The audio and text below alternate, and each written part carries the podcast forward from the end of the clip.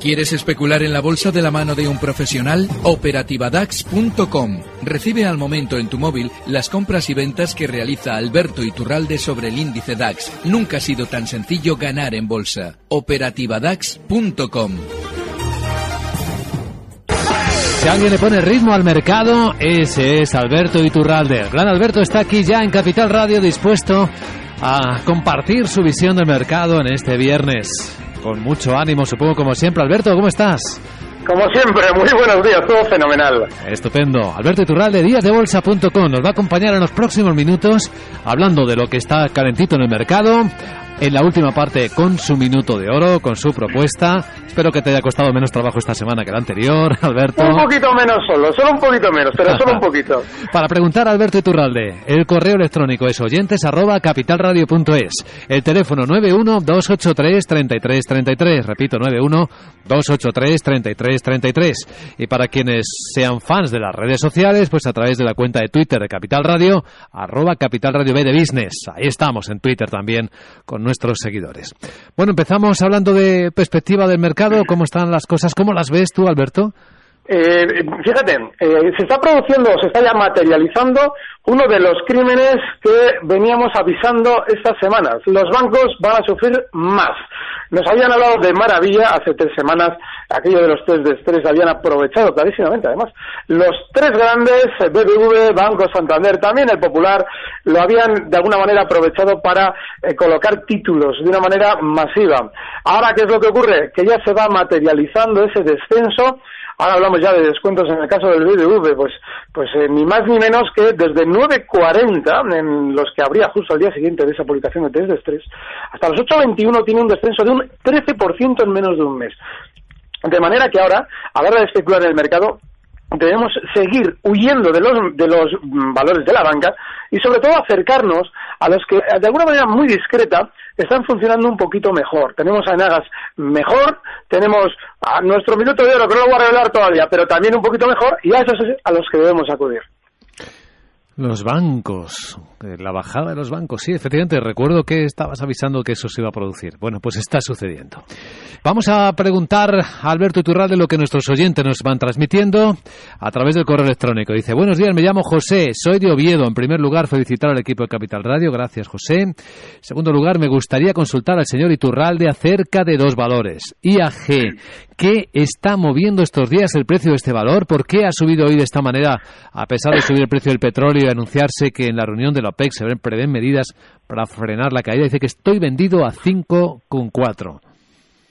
Ya, pasa una cosa con IAG, y es que debemos siempre entender que los valores no se mueven por criterios economicistas, se mueven por criterios especulativos, con lo cual el hecho de que el petróleo eh, en un momento determinado pueda fluctuar de una manera ya sea negativa o sea positiva, no va a servir para que el valor IAG se mueva, sino para que alguien a posteriori intente encajar las explicaciones con el fin de, de alguna manera, cuadrar en nuestra cabeza el movimiento de IAG.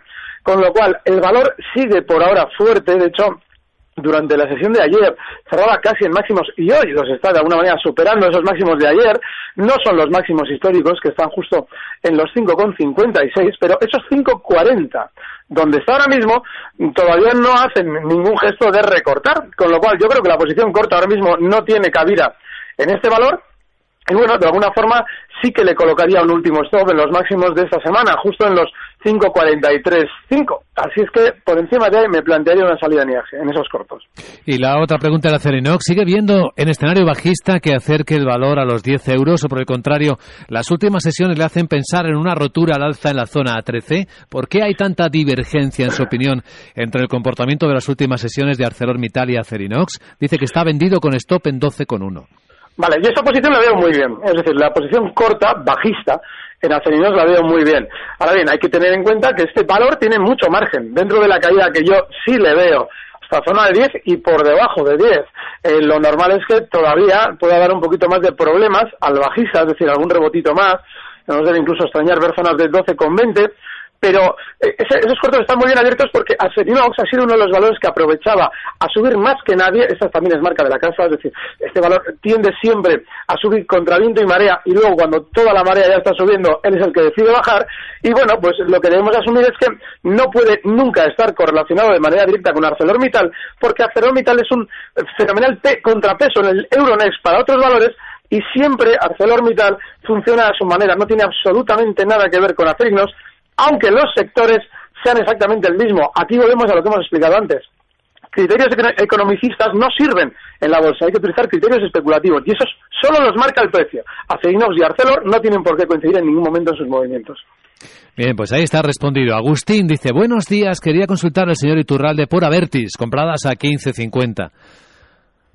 Bueno, está bien, está bien porque además no solamente él está ganando, sino que Avertis también está haciendo un movimiento similar en otro sector que no tiene nada que ver con eh, similar al que hemos comentado al, al de IAG, es decir, se está acercando a Avertis a los máximos históricos que están en 16.94, cotiza ahora mismo en 16.52 y seguramente veremos a este precio, que también lo está haciendo con mucha discreción, lo veremos llegar a zonas de 16.70 esa zona ya va a tener seguramente un poquito más de pelea para superarse. Pero yo sí que estaría tranquilo y bueno, pues eh, como ella le está ganando a la posición y tiene un soporte clarísimo justo en los mínimos de ayer, es decir, los 16 con 18, bueno, pues esa puede ser una zona para salir con beneficios, con stop, y bueno, mientras tanto merece la pena seguir los valores que están haciéndolo bien. En un instante vamos a contar, por cierto, para los fans de Mario Draghi, está hablando efectivamente de las cosas que está diciendo. Enseguida vamos a hacer un resumen.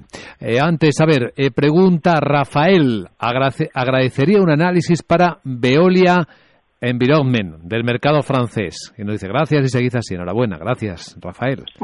Bueno, eh, Veolia ahora mismo durante el último año ha realizado un inmenso movimiento lateral. Ese movimiento lateral tiene una parte superior en los 14,50 y una inferior, podríamos decirlo, es un poquito más difusa, pero podríamos marcar en la zona 12,50.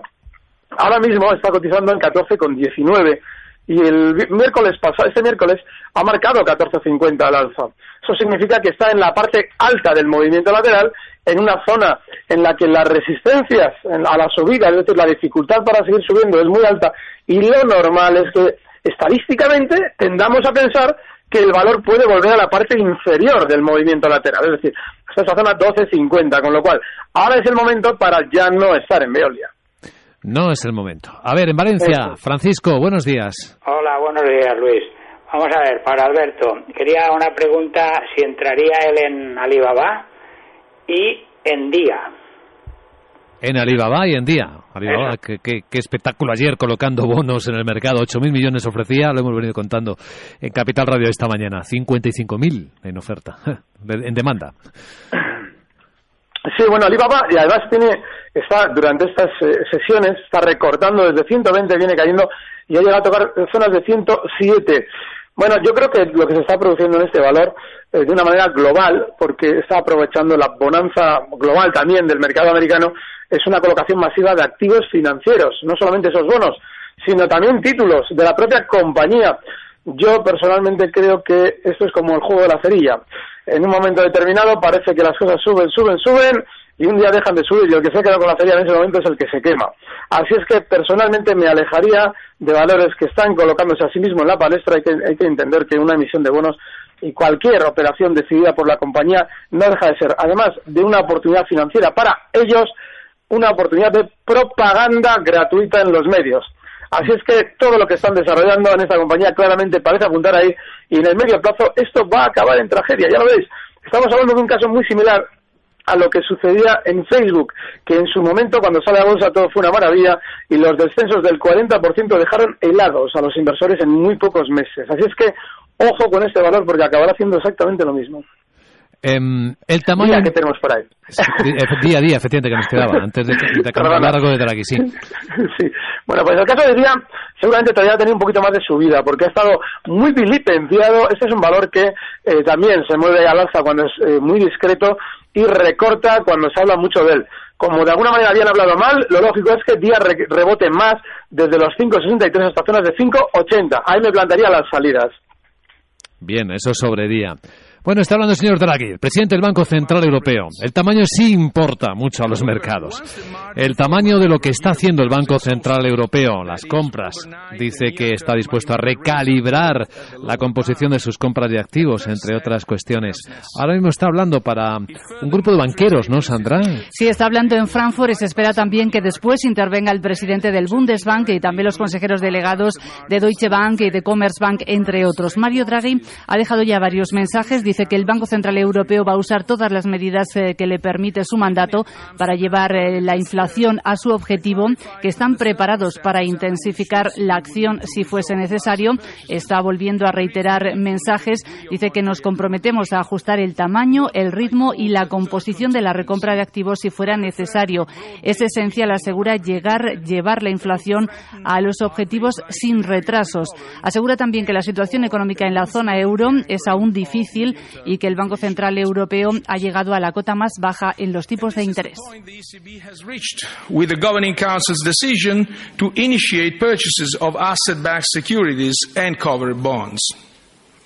Eso es lo que dice que hoy han empezado a hacer, efectivamente, las compras de ABS eh, y de bonos con cobertura. Está explicando con detalle lo que está haciendo el señor eh, Draghi, lo que está haciendo el Banco Central Europeo. Bueno, pues usted, señor Draghi, sigue hablando. Nosotros seguimos en el consultorio con Alberto Iturralde, aquí en Capital Radio, y con nuestros oyentes como Miguel Ángel dice, buenos días, señor Iturralde, ¿me podría dar su opinión sobre BME, sobre bolsas y mercados españoles, y sobre Enagas? Y luego, eh, luego le pide opinión. Bueno, le formulo la pregunta después de ver BMI y Anagas. Fenomenal. Bueno, Bolsas y Mercados ha rebotado, ha rebotado desde los 27 euros hasta la zona 32. Claro, si tenemos en cuenta que esa zona 32 fue de muchísima acumulación, hablamos de soportes y resistencias justo ahí durante el último año, seguramente ese rebote ya deba darse por finalizado, porque estadísticamente no nos merece ya estar la pena, eh, no nos merece la pena estar dentro de un valor eh, que ya parece que en esa resistencia está frenando. Aún así, si queremos tener un poquito de paciencia con el valor o si queremos entrar sí o sí en bolsas, bueno, pues podemos hacerlo con el stop en 30,80, está lo mismo en 31,59.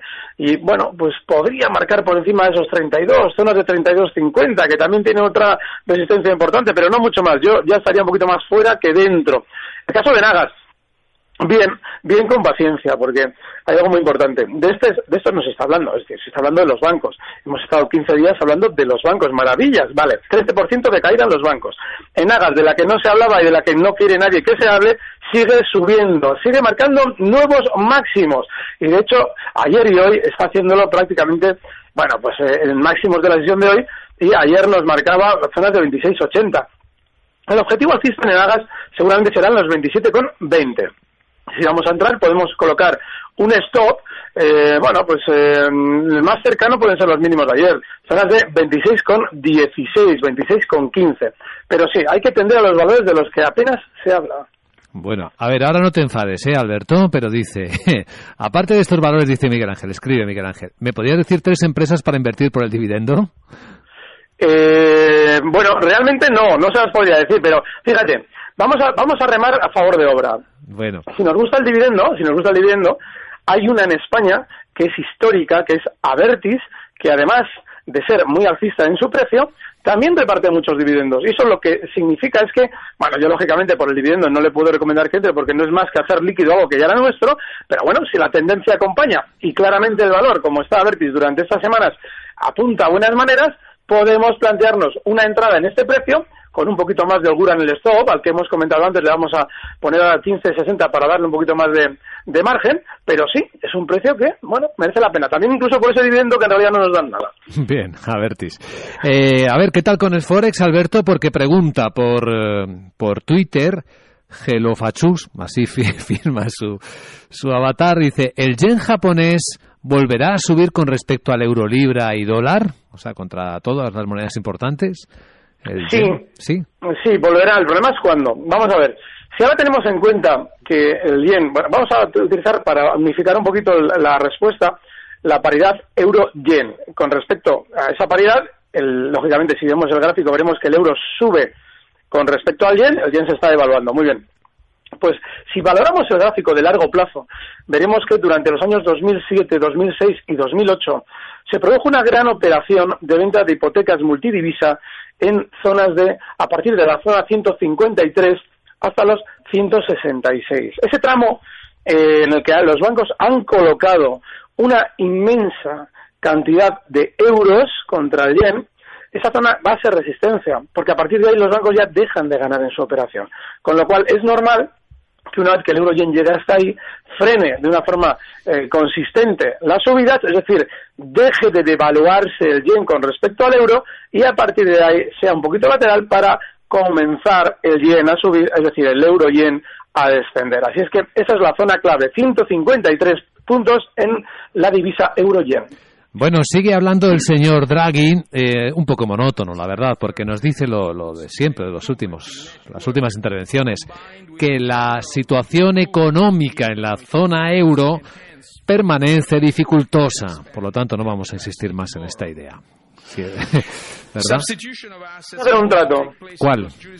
Que vamos a anotar todas las veces que nos ha dicho esto Draghi durante estos dos meses. Y vamos a ver lo que ha pasado en los mercados dentro de tres meses. Ya verás que engaño. Buena idea. Vamos a hacerlo. Está esperando para preguntar a Alberto Iturralde. Manuel Endenia, ¿cómo estás, Manuel? Buenos días. Buenos días, uh, muy bien y muchas gracias por el programa.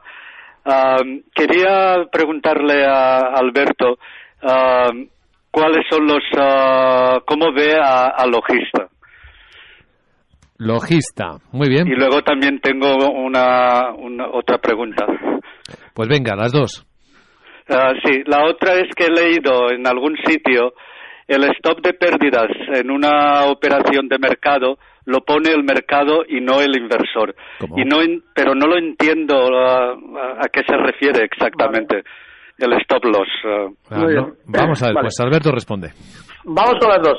Logista, muy bien. Es un precio discretito, es un precio del que apenas hablan y es un precio que tendrá que ponerse de moda subiendo. Así es que yo ahora mismo sí estaría en logista con un stop inmediato en la zona 14,30 y un objetivo inmediato alcista en los 15,40. Lo de los stops, hay una confusión en lo que a usted igual le ha llegado hay un dato confuso. No sé si igual es en la emisión del mensaje o quizás en la recepción. Entonces, lo que sucede es que el stop siempre lo tiene que poner usted. El problema que hay es que una vez que el stop se ha colocado, las entidades financieras lo aplican a mercado. Es decir, en el momento en el que salta el punto en el que usted ha puesto el stop, es imaginemos que hemos comprado logista. Está ahora mismo en 14,79 y baja de 14,30. Salta el stop y, él, eh, y, y, el, y el banco lanza la orden a mercado. Es decir, lo que usted está de alguna manera identificando es proceso con resultado y no es así. Es decir, el stop lo colocaste, es el precio el que tiene que llegar al stop que usted le ha obligado, pero en el momento en el que llega ese stop,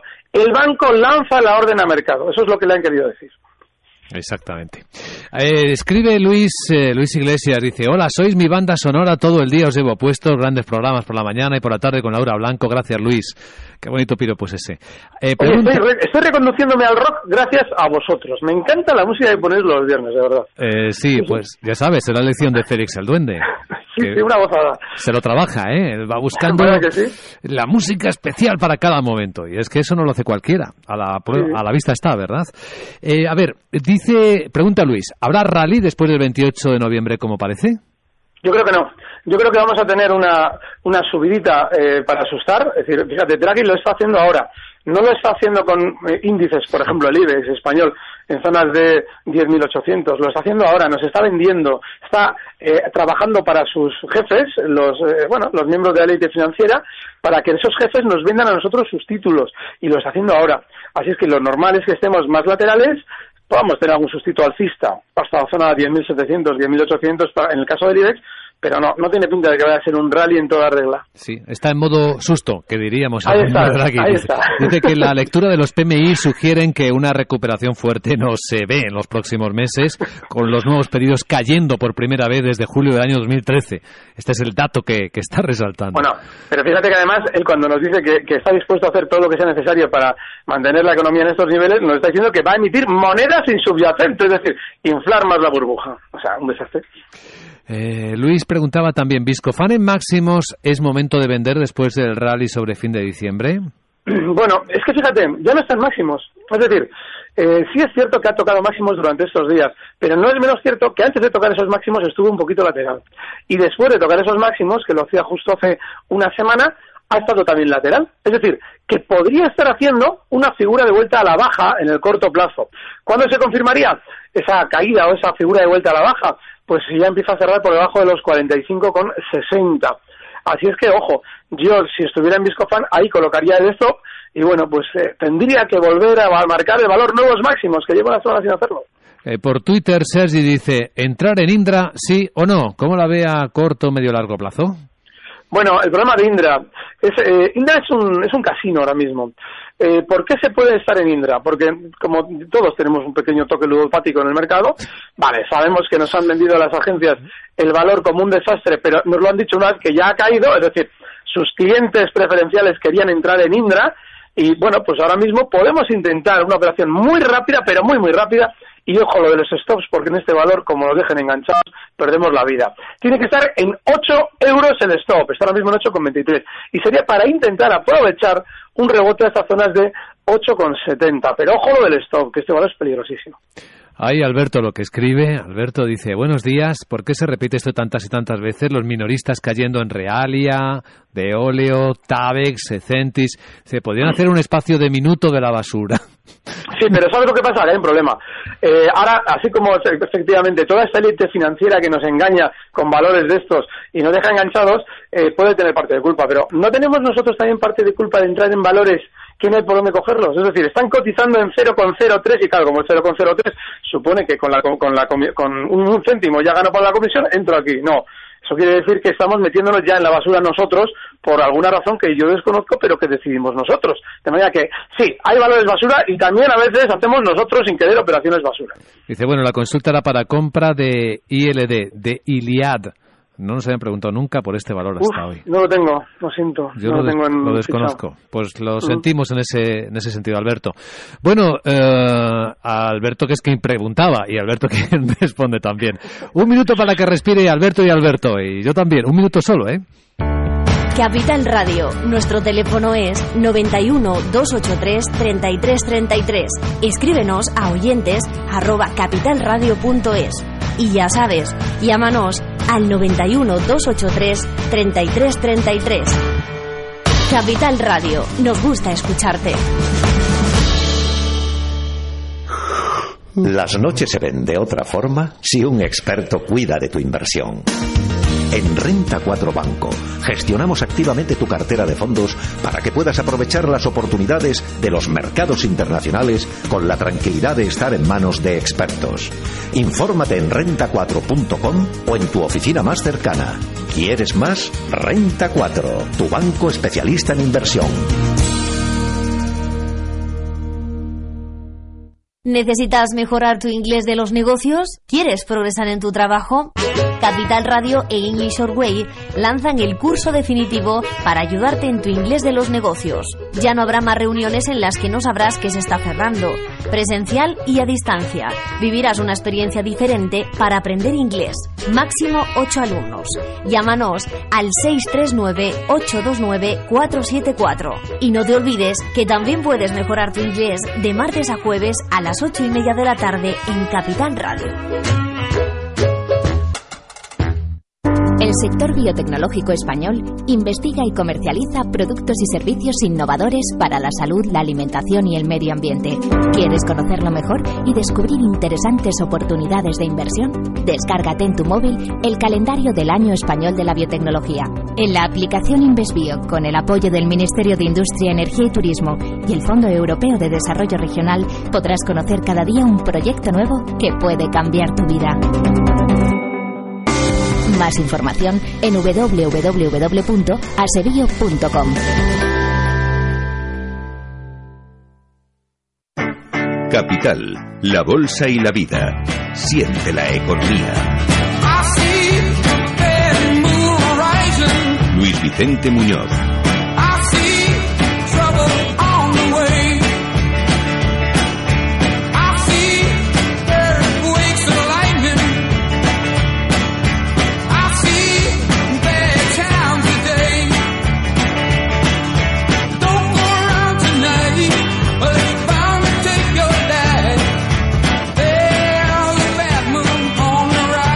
Capital, la Bolsa y la Vida, hoy con Alberto Iturralde, consultorio en directo. Pregunta Ana, tengo compradas Bankia a 1.51. ¿Qué me recomienda? No quiero perder mucho tiempo, pero tampoco arriesgar si entra hoy bien y si no para el lunes. Y la 1 con otra de Luis, que también preguntaba por Bankia a 1.08. Aquí hay medio, eh, medio euro de diferencia, Alberto. Sí. sí, el problema está en que Bankia, eh, desgraciadamente, no sabemos cuándo un valor nos va a resolver un movimiento lateral.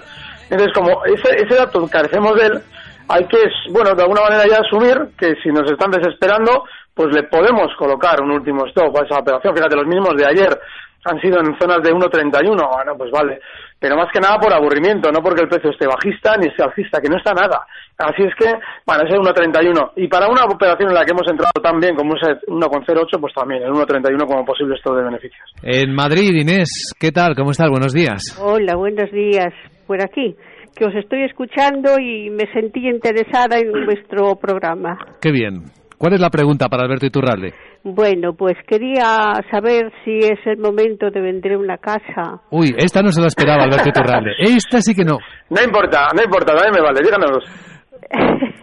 bueno, pues yo lo que quería saber si es el momento de vender ahora o no.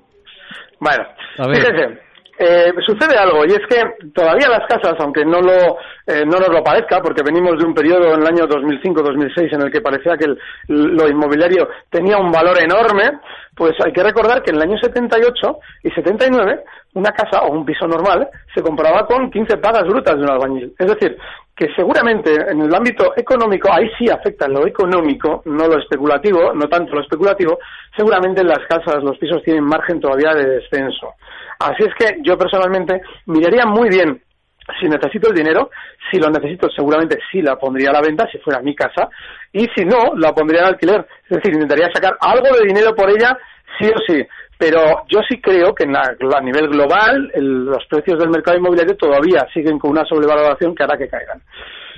Esta pregunta está fuera del guion, pero bueno, el gran Alberto aquí entra todas. Es bonita, ¿eh? es bonita, es también hay que salir. Es muy bonita, sí señor, estamos completamente de acuerdo. A ver, vamos rápido que se nos acerca el minuto de oro. A ver, eh, Agostón se llama quien escribe, Agostón Rosival. Les he llamado algunas veces en los últimos meses preguntando por Barrick Gold.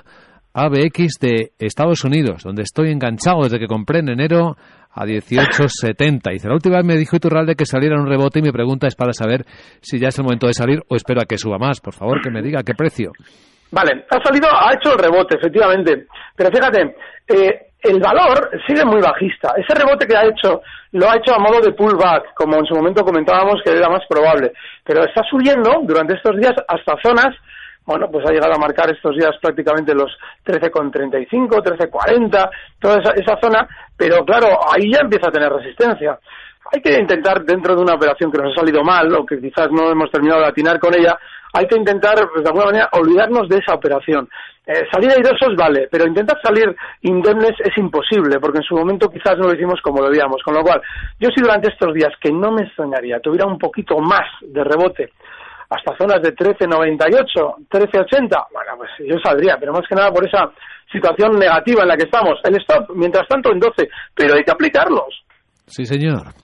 Llegó el momento, minuto de oro. Atención, ¿cuál es la selección de Alberto Iturralde para este viernes? No voy a ser muy original porque antes, así de refilón, ya ha salido es logista, lo comentábamos la semana pasada, está funcionando de maravilla. Es de esos valores discretitos en los que apenas eh, decimos, bueno, ¿y esto a qué se dedican? Nada. El caso es que lo tiene, ahora mismo lo tiene muy bien, porque está subiendo hasta la zona 14,66, donde está ahora mismo, y nos deja un stop muy claro en los 14,20. Ese debe ser nuestro stop en la operativa, y la operación tiene que tener un objetivo alcista en 15,40. Mientras no se hable de logista, es un valor que debemos tener en el punto de mira. El gran Alberto Iturralde, díasdebolsa.com, hoy en Capital Radio, haciéndonos el viernes más divertido, más interesante. Gracias Alberto y buen día. Un fuerte abrazo, muy buen día. Recibe al momento las operaciones de Alberto Iturralde vía SMS en tu móvil. Operativa DAX.com.